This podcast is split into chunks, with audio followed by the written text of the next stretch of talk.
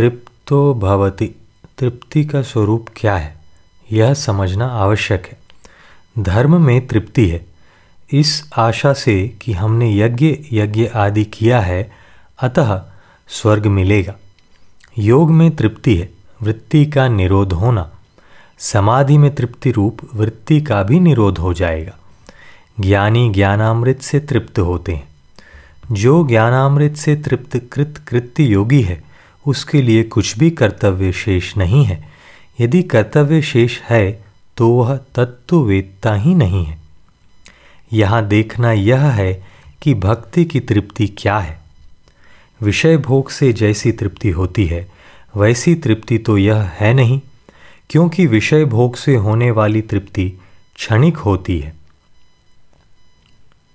धर्म करके भविष्य में मिलने वाले सुख की आशा के समान ही यह तृप्ति नहीं है, क्योंकि योग की तृप्ति वृत्ति निरोध है और ज्ञान में वृद्धि का भी बाध हो जाता है।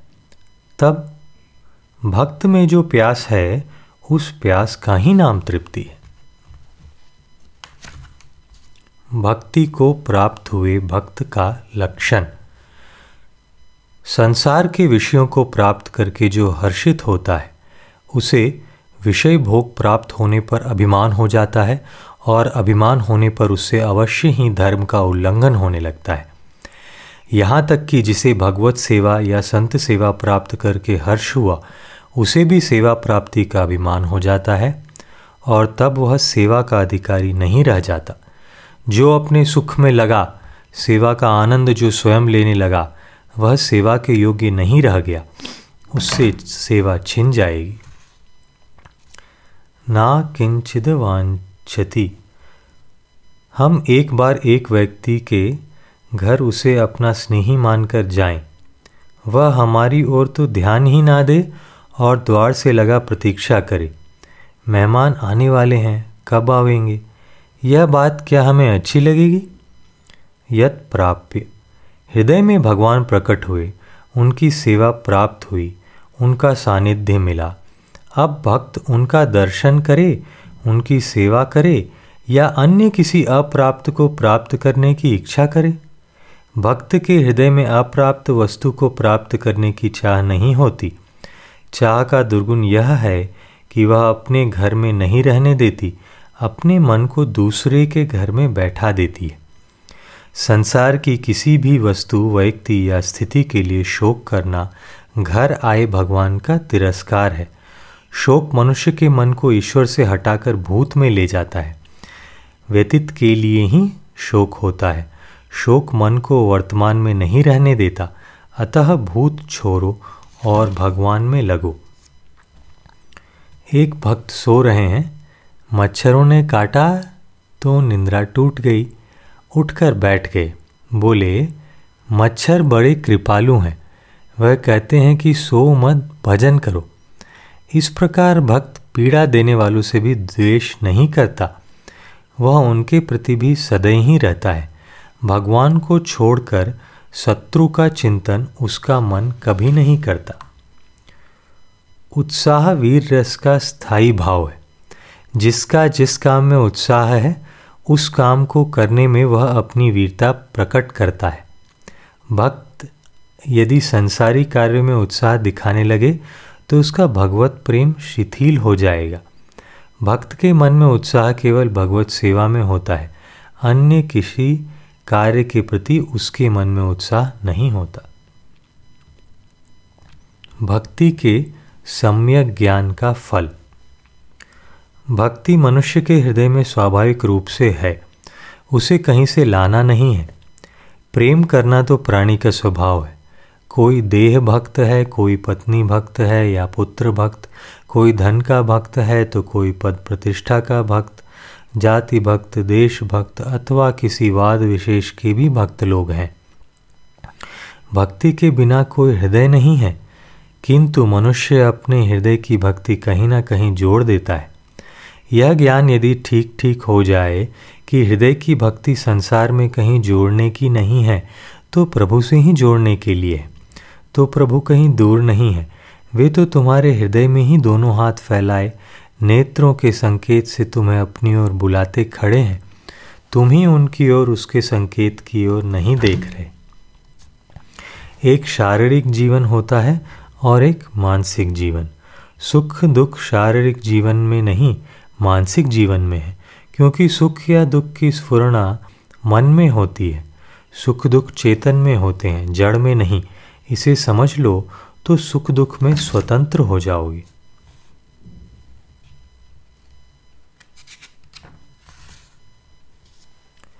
प्रेम मार्ग सुख चाहने वाले के लिए नहीं है। जो दुख को सुख से अधिक प्यार कर सके, वही प्रेम का अधिकारी है। यज ज्ञात्वा जिसकी भक्ति की जाती है, वह परमात्मा। जिसमें भक्ति होती है, वह जीव। और परमात्मा तथा जीव को संयुक्त करने वाली भक्ति। इन तीनों को यदि ठीक ठीक जान ले तो जानने से ही वह मत तो भवती। लोग अपने को जानते नहीं कि हम कौन हैं। यह जो तुम्हारा नाम है, वह तो जन्म के पश्चात रखा गया है। जीव तो भगवान का अंश, भगवान का भाग, भगवान का स्वरूप है। भगवान को छोड़कर वह रह नहीं सकता। एक भक्त ने कहा, हे महादेव, आपके बिना तो मैं स्वरूप रहित हूँ। आपके बिना मेरी सत्ता ही संभव नहीं। अग्नि ना हो तो चिंगारी क्या? समुद्र ना हो तो लहर कैसी? महाकाश ना हो तो चिंगारी कहाँ से आवे? मिट्टी ना हो तो धूली कहाँ? प्रेमास्पद प्रभु, प्रेमी जीव तथा प्रेम। इस त्रिपुटी का ज्ञान होते ही मत तो भावती। यहाँ ज्ञातवा का अर्थ है, इसे मन से देखो। हमारा हृदय रूपी हृदय प्रेम के जल से परिपूर्ण है और उसमें श्यामा श्याम जल विहार कर रहे हैं।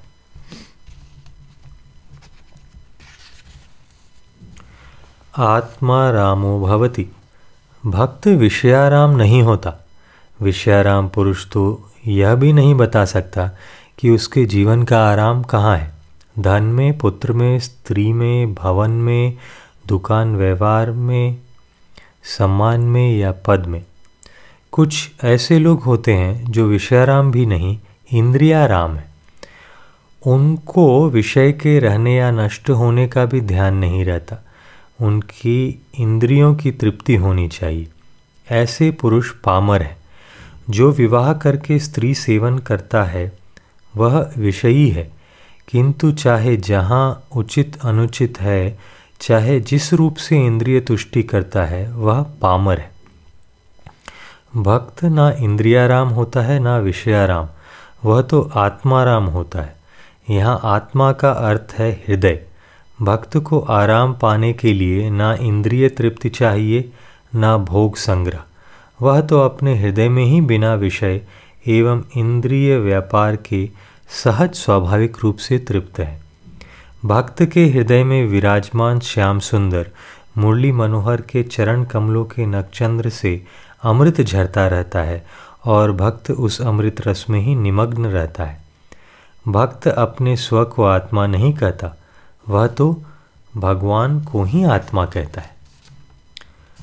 भक्ति निरोध रूपा होने से कामना शून्य है।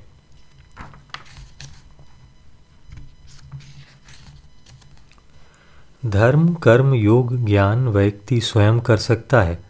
धर्म करो तो धर्म का फल स्वर्ग मिल जाएगा। कर्म करो तो कर्म के अनुसार फल मिलेगा। योग करो तो उसका फल समाधि सिद्ध होगी। धर्म का, कर्म का, योग का फल हिसाब से क्रिया के अनुसार मिलता है। किंतु भक्ति, कर्म, धर्म, योग, ज्ञान आदि से विलक्षण है। भक्ति में भगवान की स्वीकृति आवश्यक है। सेवा करनी है तो सेवा की स्वीकृति लेनी पड़ेगी। सेवा में निरोध होता है। सेवा प्रारंभ की तो निश्चित हो गया। इतने समय इस सेवा में लगे रहना है। वहीं रुक गए। भगवान भक्त के मन को उधर उधर जाने से रोकते हैं। भगवान को अपने सेवक से व्यवहार करना आता है। भक्त भक्ति करने लगता है तब उसके जीवन में भगवान दो प्रकार से प्रकट होकर उसे संसार में जाने से रोकते हैं। जैसे उत्तम स्वामी यह ध्यान रखता है कि उसका नौकर चोरी जुआरी आदि में ना पड़े, उसका स्वभाव बिगड़े नहीं। भगवान भक्ति को कामिनी नहीं होने देते।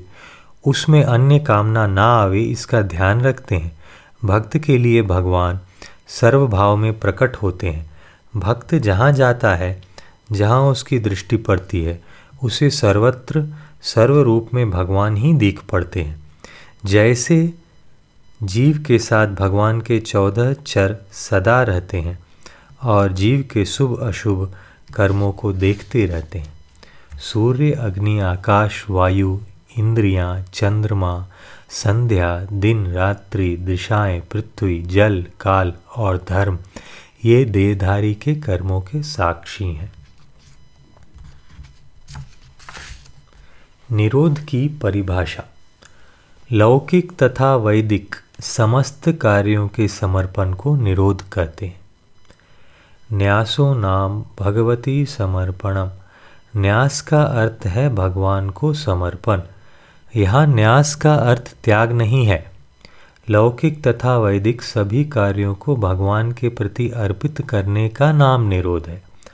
लोक और वेद के जितने काम हैं उन्हें जब ऐसा माना जाए कि ये त्रिगुणों से या प्रकृति से होते हैं, और मैं असंग दृष्टा हूँ, इन कार्यों से मेरा संबंध नहीं है, तब यह सांख्य योक्त त्याग होता है।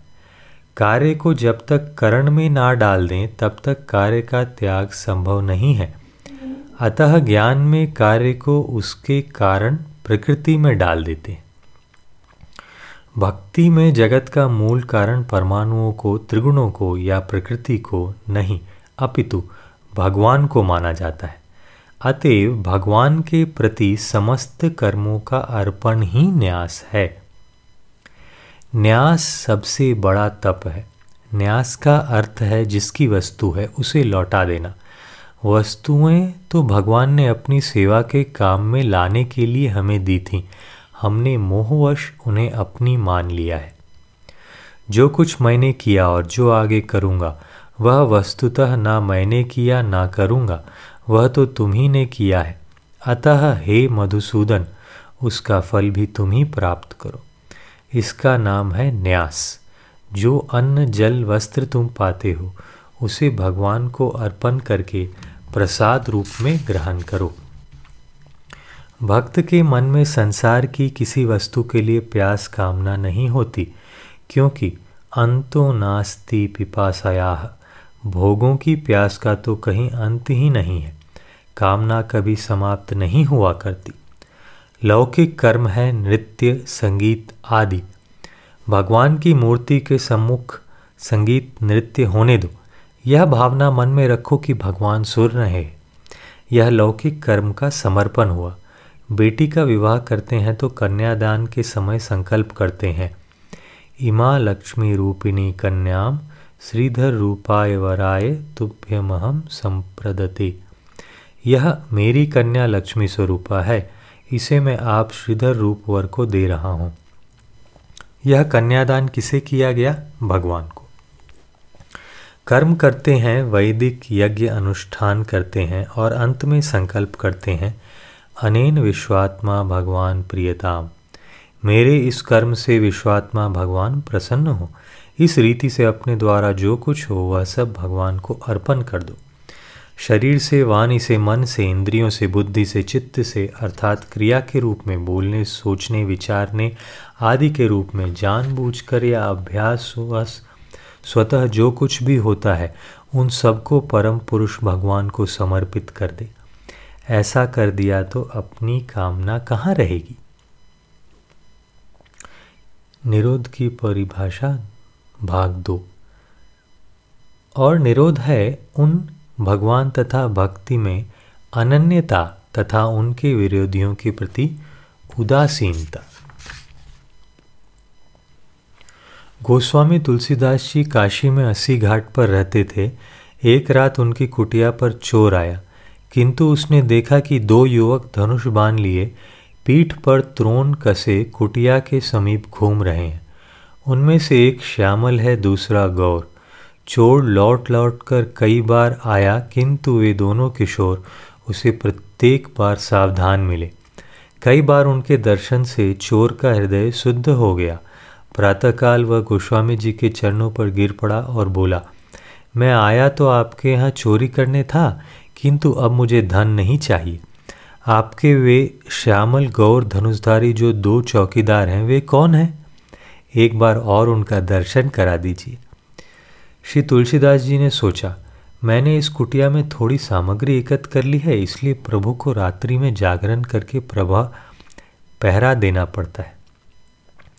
जो सामग्री थी, सब उन्होंने दीन दुखियों में उसी समय बांट। अच्छा जो भगवान के भक्ति के विरोधी हैं, क्या हम विरोध करें? उनसे शत्रुता कर लें? ऐसा करके जो तुम उनका ही अभिष्ट पूर्ण करोगे। वे तुमसे भजन छुड़ाना चाहते थे, जो काम वे करना चाहते थे, वह तुमने स्वयं कर दिया। उनका विरोध करने में लग गए तो भजन छूट गया। सफल वे हुए या तुम? सफल तो वे हो गए। अतः उनकी ओर से नेत्र बंद कर लो। तुम दूसरों से लड़ोगे, शत्रुता करोगे तो इतना समय तुम्हारा व्यर्थ जाएगा। लोग कहेंगे, तुम्हें गुरु ने यही सिखाया? भगवान का भक्त क्या लड़ाकू होता है? अतः गुरु तथा भगवान की निंदा मत कराओ। अनन्यता क्या है? यंत्र, धन, भवन, वस्त्र ये बड़े नहीं हैं, बड़ा है इनका निर्माता। और इनका उपयोग करने वाला। ये सब तो जड़ है, अतः इनका आश्रय लेना, जड़ का आश्रय लेना है। भक्त इनका आश्रय नहीं लेता।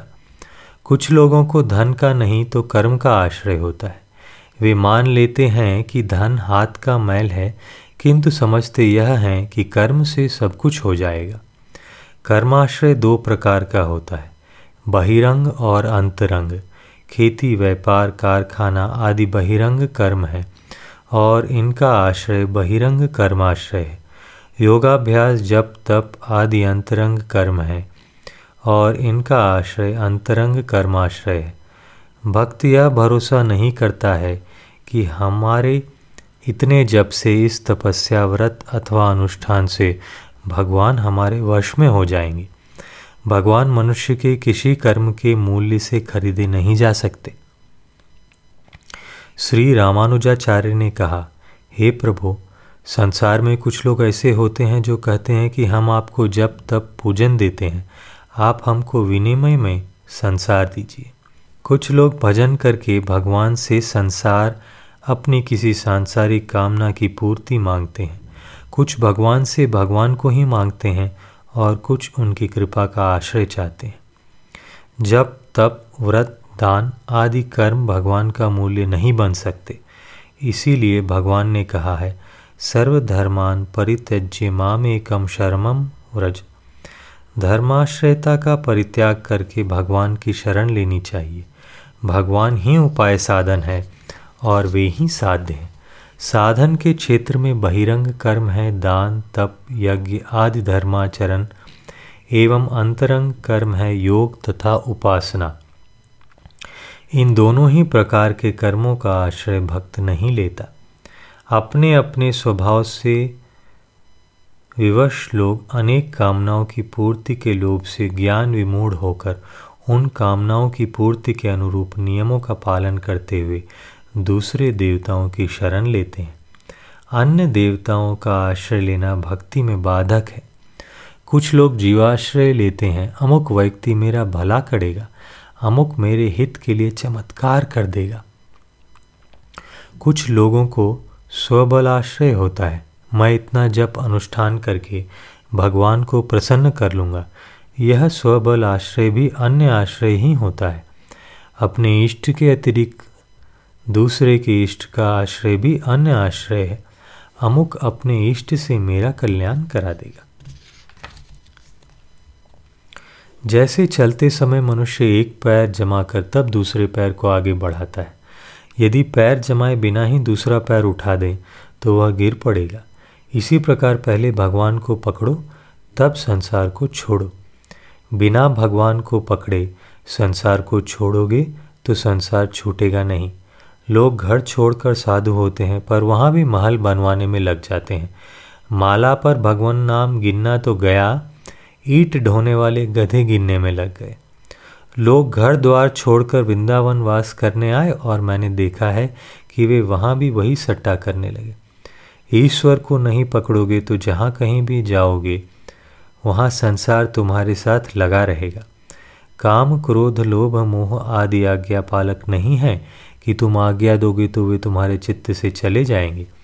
इनके लिए तो चित्त में स्थान ही रिक्त मत रहने दो। एक महात्मा ने एक दृष्टांत सुनाया था कि एक कुत्ते ने सौ मील की यात्रा करने का निश्चय किया। उसने सोचा, दस मील प्रतिदिन चलेंगे और दस दिन में पहुँच जाएँगे।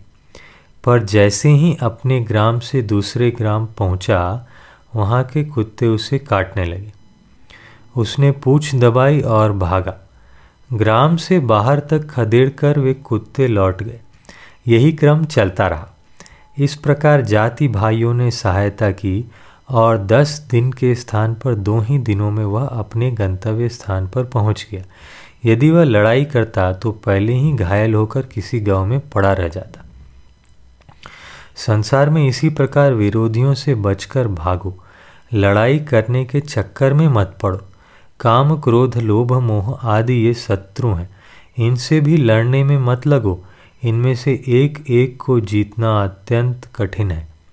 भगवान की प्राप्ति होने पर ही ये निवृत्त होते हैं।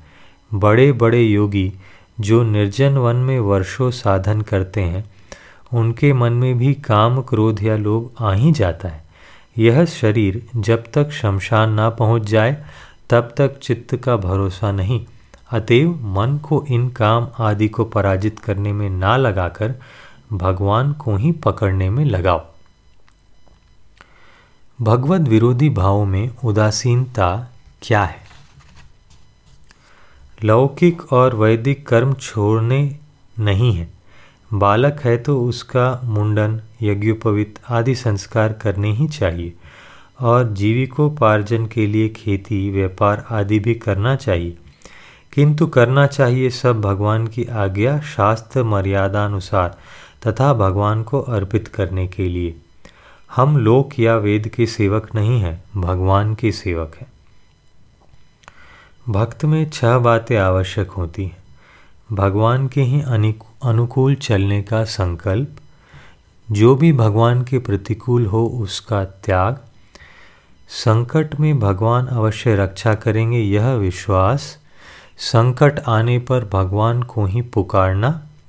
सदा अपने को भगवान के चरणों में डाले रहना और अभिमान किसी बात का ना करना। शास्त्र की रक्षा करना हो तो निश्चय दृढ़ हो जाने के पश्चात करना, यह कर्म आचार्यों का है। श्री रामानुजाचार्य, श्री निम्बकाचार्य, प्रभृति जो सचमुच प्रपन्न भगवत शरणागत महापुरुष हैं, वे शास्त्र की रक्षा करें। तुम निश्चय दृढ़ होने के पूर्व शास्त्र रक्षा के चक्कर में पड़े तो भक्ति के मार्ग से गिर जाओगे। भक्ति शिथिल हो जाएगी। अतः निश्चय दृढ़ होने से पूर्व शास्त्र रक्षण में मत लगना। ऐसे दृढ़ निश्चयी भक्त के लिए तो पतित होने की आशंका है ही नहीं। पतित होने की आशंका उसके लिए है, जिसका निश्चय अभी दृढ़ नहीं है। अतः उसी के लिए इस सूत्र में आदेश है कि दृढ़ निश्चय होने से पहले शास्त्र रक्षा के चक्कर में नहीं पड़ो। लोक रक्षण और भोजन आदि व्यापार। जन्म से मृत्यु पर्यंत भक्त को दंत, धावन, स्नान, भोजन, वस्त्र, धारण, निद्रा आदि शरीर व्यापार ठीक ठीक करना चाहिए। इनमें व्यतिक्रम करने से हट पूर्वक तप में लगने से रोग हो सकते हैं। और भक्त रोगी होगा, कष्ट में पड़ेगा तो भगवान को उसकी चिंता करनी पड़ेगी। निश्चय की दृढ़ता के विभिन्न लक्षण।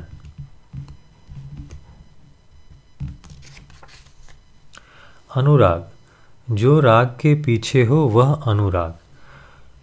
सुखानुशासी राग, जहाँ स्मरण करने में सुख हो, उसे राग कहते हैं।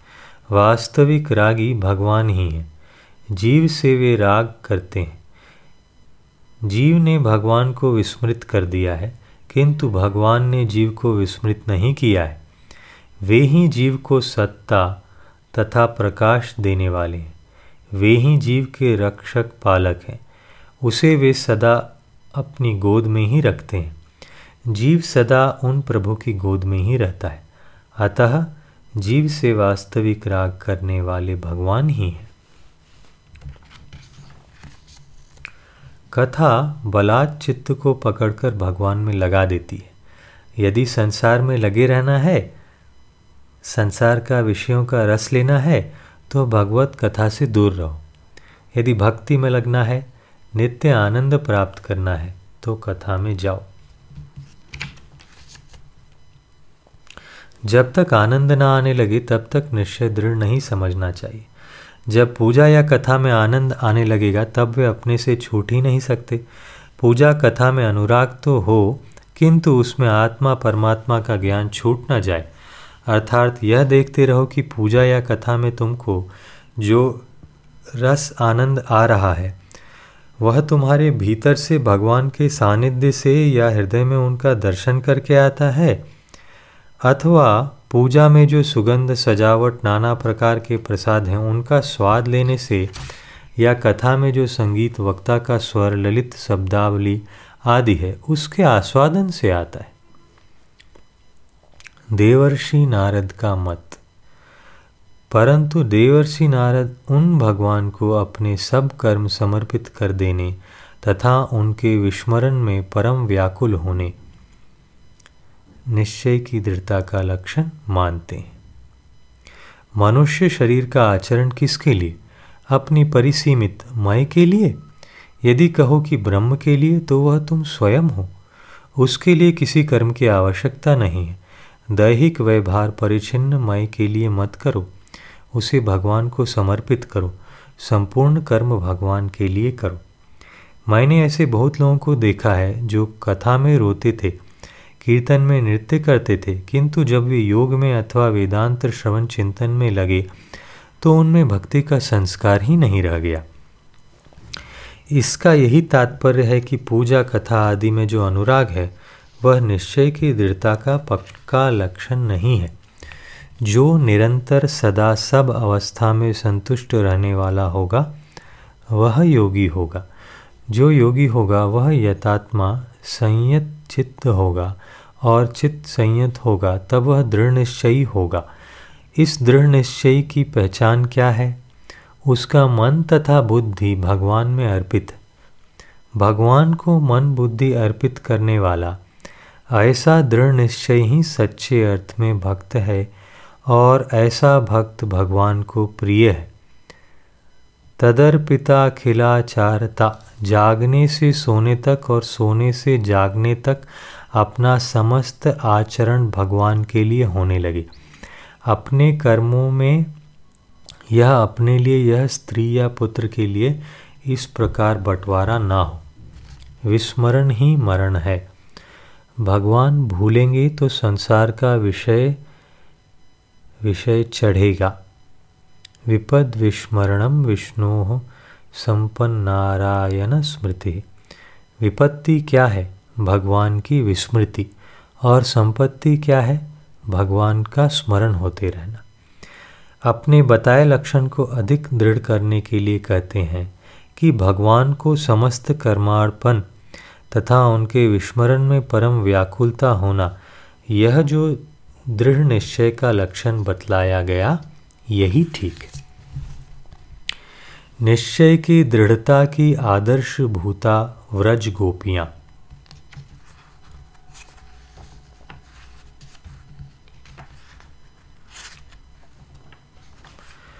गोपियों की श्री कृष्ण के प्रति तदीयता नहीं है। वे ऐसा नहीं मानते कि हम उनकी हैं। गोपियों में मदीयता है। श्री कृष्ण हमारे हैं। यह उनका भाव है। उनके प्रेम में अनंत रस, असीम तृप्ति, अपार माधुर्य एवं अखंड स्मृति है। यही समस्त पुरुषार्थ का फल है। गोपियों में महात्मा ज्ञान की विस्मृति का कलंक नहीं था। भगवान के अवतार काल में उनका महात्म्य ज्ञान हो, तभी कोई उन्हें प्राप्त करे, यह नियम नहीं है। जब भगवान प्रकट ना हो, तब उनके महात्म्य का ज्ञान होने से उनमें भक्ति होती है, और वह भक्ति मुक्तिदायिनी होती है।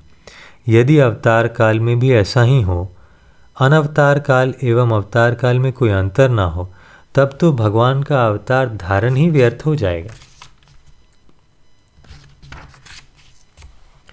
वियोग सूर्य के समान प्रकाश है और संयोग चंद्रमा के समान रस वर्षा करने वाला है।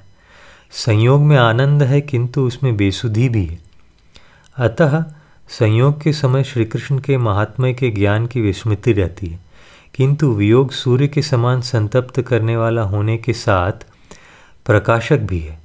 अतएव वियोग काल में गोपियों को श्री कृष्ण के महात्म्य का बोध रहता है। ईश्वर को यदि निराकार निर्गुण जागोगे तो उससे ना राग होगा, ना द्वेष। यदि ऐसा ईश्वर अपने आत्म रूप में जाना जाए, तब तो वह वही है। यदि अपने से पृथक ब्रह्म को निर्विशेष जानोगे तो उसकी उपेक्षा होगी। जो प्रसन्न होकर कुछ दे ना सके और अप्रसन्न होकर कुछ बिगाड़ ना सके, उसे लोग उसी तरह अपना स्वामी नहीं बनाना चाहते, जैसे नपुंसक पति को स्त्री। ब्रह्म प्रीति का विषय नहीं है, वह ज्ञान का विषय और उसका ज्ञान भी आत्म रूप में होता है। अतः जो अपना आपा है, उससे राग द्वेष अथवा उपेक्षा बन नहीं सकती है। किंतु भगवान के महात्म्य का ज्ञान उनके प्रेम के लिए आवश्यक है। भक्ति स्वभाव है। वह आवेगी तो उसके साथ ज्ञान भी आवेगा ही। जिससे हम प्रेम करेंगे, उसके स्वभाव गुण रहस्य का पता हमें अवश्य लग जाएगा। सविशेष के ज्ञान से उसके प्रति प्रेम होता है और प्रेम होने से उसका ज्ञान होता है। भक्ति तथा ज्ञान परस्पर आश्रित है। अब देखो कि शिवलिंग या शालग्राम में क्या कोई सौंदर्य है? उनके प्रति जो प्रेम है, उनमें महात्म ज्ञान है या नहीं? इसी प्रकार जब किसी मूर्ति के संबंध में हमें यह ज्ञान होता है कि इसकी प्राण प्रतिष्ठा हुई या इसकी सेवा अमुक महापुरुष ने की है, अथवा यह स्वयं प्रकट हुई मूर्ति है, तब उसके प्रति हमारी भक्ति हमारे ज्ञान के अनुसार बढ़ती। है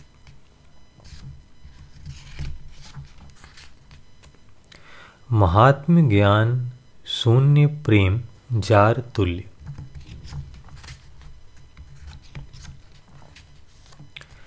जब यह लगे कि हम में बहुत प्रेम है, तब समझो कि प्रेम का वृक्ष सूखने लगा है।